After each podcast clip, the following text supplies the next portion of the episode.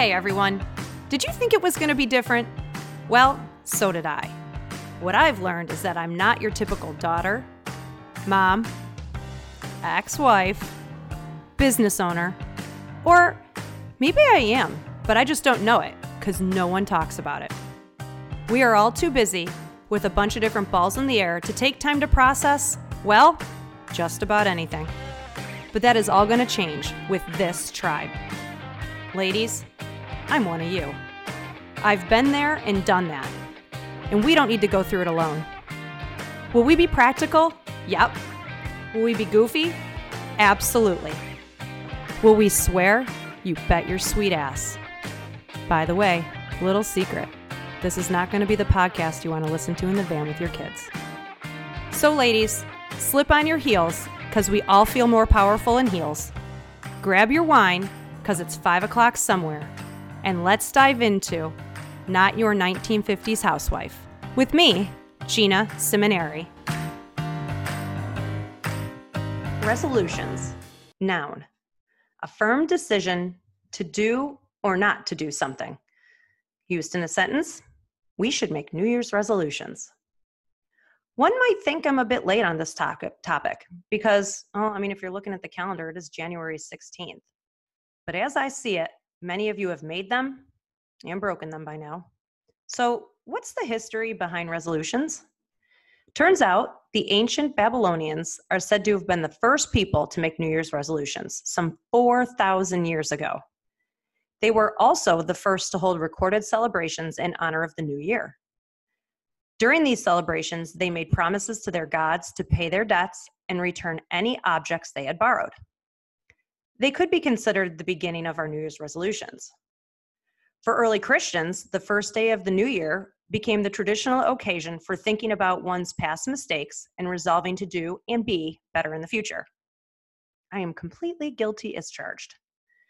As a business owner, I spend a great deal of time every November working on my plan for the next year.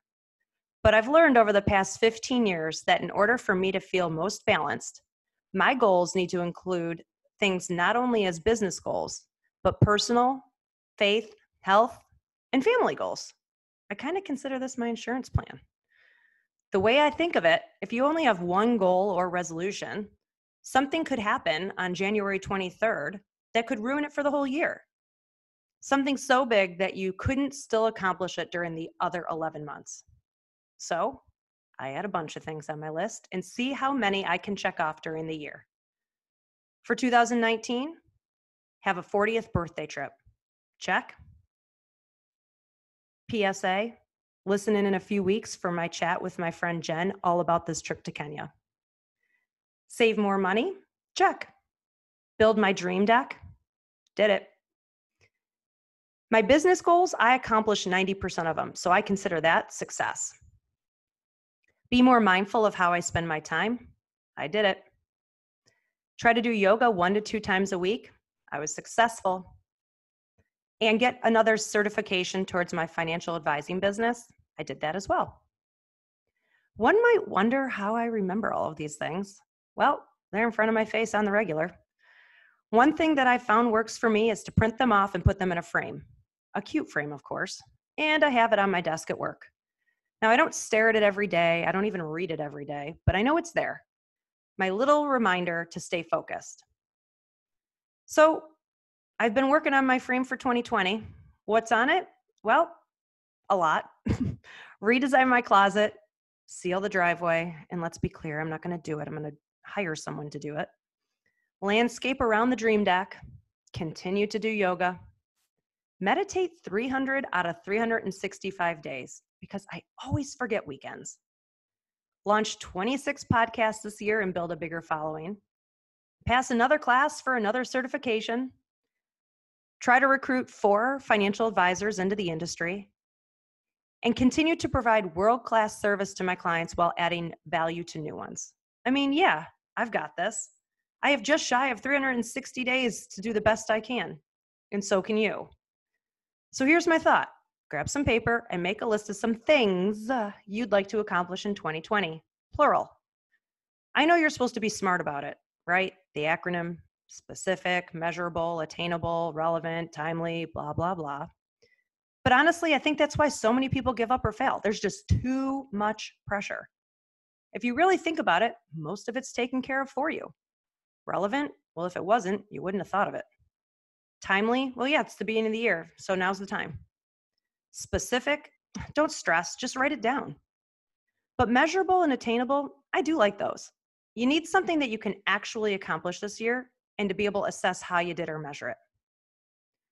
All of that being said, I have a picture in my bathroom that I see every morning and smile as I get ready. It does not matter how slowly you go as long as you do not stop. In my mind, forward moving progress counts. Despite the tradition the tradition's religious roots, and instead of making promises to gods, most of us make resolutions to ourselves and focus purely on self-improvement, which may explain why such resolutions are so hard to follow through on. Get this 45% of Americans usually make New Year's resolutions, but only 8% of them are successful in achieving them. But even with that dismal record, it won't stop us from making resolutions anytime soon. After all, we've been doing it for over 4,000 years.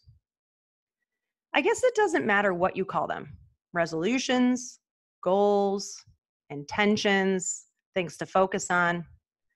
No matter what you said you wanted to do 16 days ago, why don't we all just try and be better humans in 2020? Laugh more, slow down, enjoy life, and be kind. Cheers. Hey, tribe. Thanks for tuning in today. I hoped you loved these few minutes you got to separate from your tactical life to do something for yourself. Of course, we're on iTunes, but Instagram is our place of choice. Follow us there, listen to past episodes, or DM me at Gina Seminary. Make sure you kick some ass today. Love ya.